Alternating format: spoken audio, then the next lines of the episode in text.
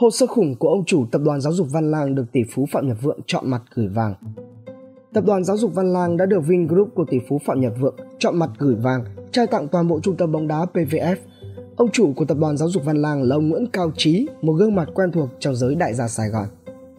Sau rất nhiều những đồn đoán thì cuối cùng tập đoàn Vingroup của tỷ phú Phạm Nhật Vượng cũng đã tìm được đối tác để trao tặng toàn bộ trung tâm bóng đá PVF.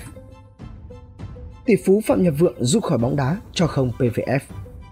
Tập đoàn Vingroup của tỷ phú Phạm Nhật Vượng đã phát đi công bố trao tặng toàn bộ trung tâm đào tạo bóng đá trẻ PVF cho tập đoàn giáo dục Văn Lang.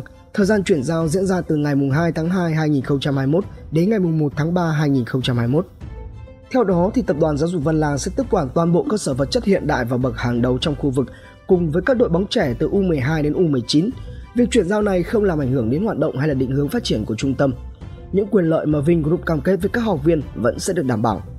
Trước đó có nhiều thông tin cho rằng tập đoàn Vingroup của tỷ phú Phạm Nhật Vượng sẽ chuyển giao trung tâm số 1 Việt Nam cho Bình Minh Group, nhà tài trợ của câu lạc bộ thành phố Hồ Chí Minh.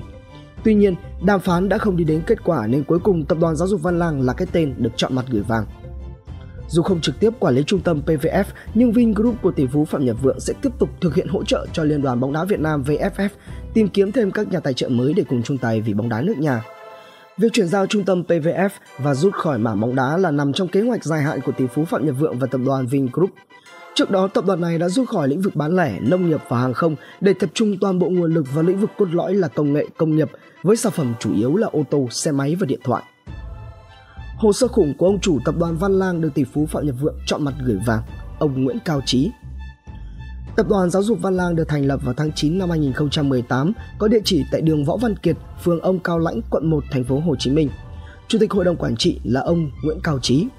Tại thời điểm mới thành lập, doanh nghiệp này có vốn điều lệ là 250 tỷ đồng. Các cổ đông có liên quan đến ông Nguyễn Cao Trí gồm vợ là bà Bùi Thị Vân Anh 40%, Đào Ngọc Bảo Phương 30% và ông Nguyễn Cao Đức 30%. Trong đó, bà Đào Ngọc Bảo Phương sinh năm 1994 giữ vai trò tổng giám đốc kiêm người đại diện theo pháp luật. Đến tháng 10 năm 2020, vị trí này được thay thế bởi bà Bùi Thị Thu Hoài sinh năm 1971.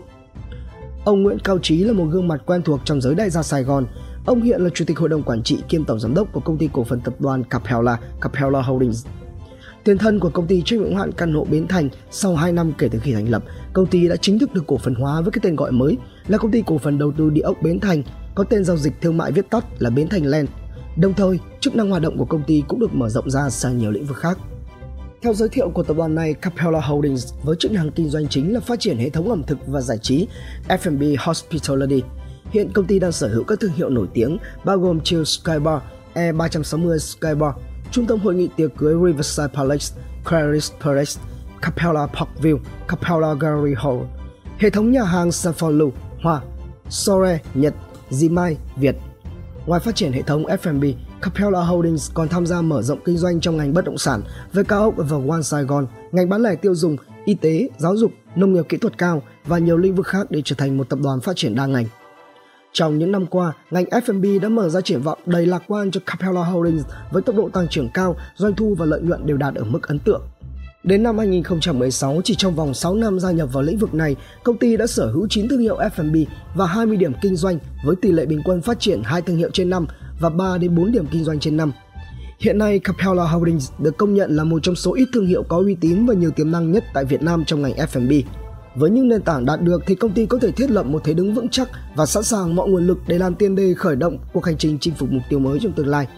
Vị doanh nhân này hiện cũng đang đồng thời là thành viên hội đồng quản trị của công ty cổ phần đầu tư và dịch vụ Khánh Hội. Doanh nghiệp này có vốn điều lệ là 141 tỷ đồng, sở hữu một loạt các bất động sản tại khu vực quận 4 như chung cư Khahomex 123, dãy nhà phố thương mại Shop House 360, trường mầm non Khánh Hội, trung tâm hội nghị tiệc cưới Riverside Palace, trung tâm Hafa Fitness and Yoga. Ngoài những doanh nghiệp đó, thì ông Nguyễn Cao Trí cũng đứng sau nữ đại gia 27 tuổi Đào Ngọc Bảo Phương thâu tóm hai tòa lâu đài của Khai Siêu. Hai tòa lâu đài này tọa lạc ở vị trí đắc địa thuộc nhóm đất vàng của khu Phú Mỹ Hưng tại số 2 đến 6 Phan Văn Trương, quận 7, thành phố Hồ Chí Minh và là hai biểu tượng đình đám một thời của Hoa Khải tại Sài Gòn. Hai tòa lâu đài này trị giá gần 30 triệu đô la Mỹ, trong đó Taj Mahal Castle Hotel Resort tọa lạc bên bờ hồ Bán Nguyệt từng được khai Khashoggi công bố trị giá 15 triệu đô la Mỹ. Còn nhà hàng Cham Cham có kiến trúc cổ mang dáng dấp đền Angkor Wat là một trong những nhà hàng đẹp nhất thuộc chuỗi các nhà hàng triệu đô của doanh nhân Hoàng Khải. Chi phí xây dựng từng được doanh nghiệp này công bố là 11 triệu đô la Mỹ. Không chỉ là ông chủ của nhiều doanh nghiệp tên tuổi, ông Nguyễn Cao Trí hiện cũng đang là thành viên hội đồng quản trị Ngân hàng Thương mại Cổ phần Sài Gòn Công Thương, Sài Gòn Bank. Anna Minh, Dâm Việt, Độc Đáo TV tổng hợp và đưa tin.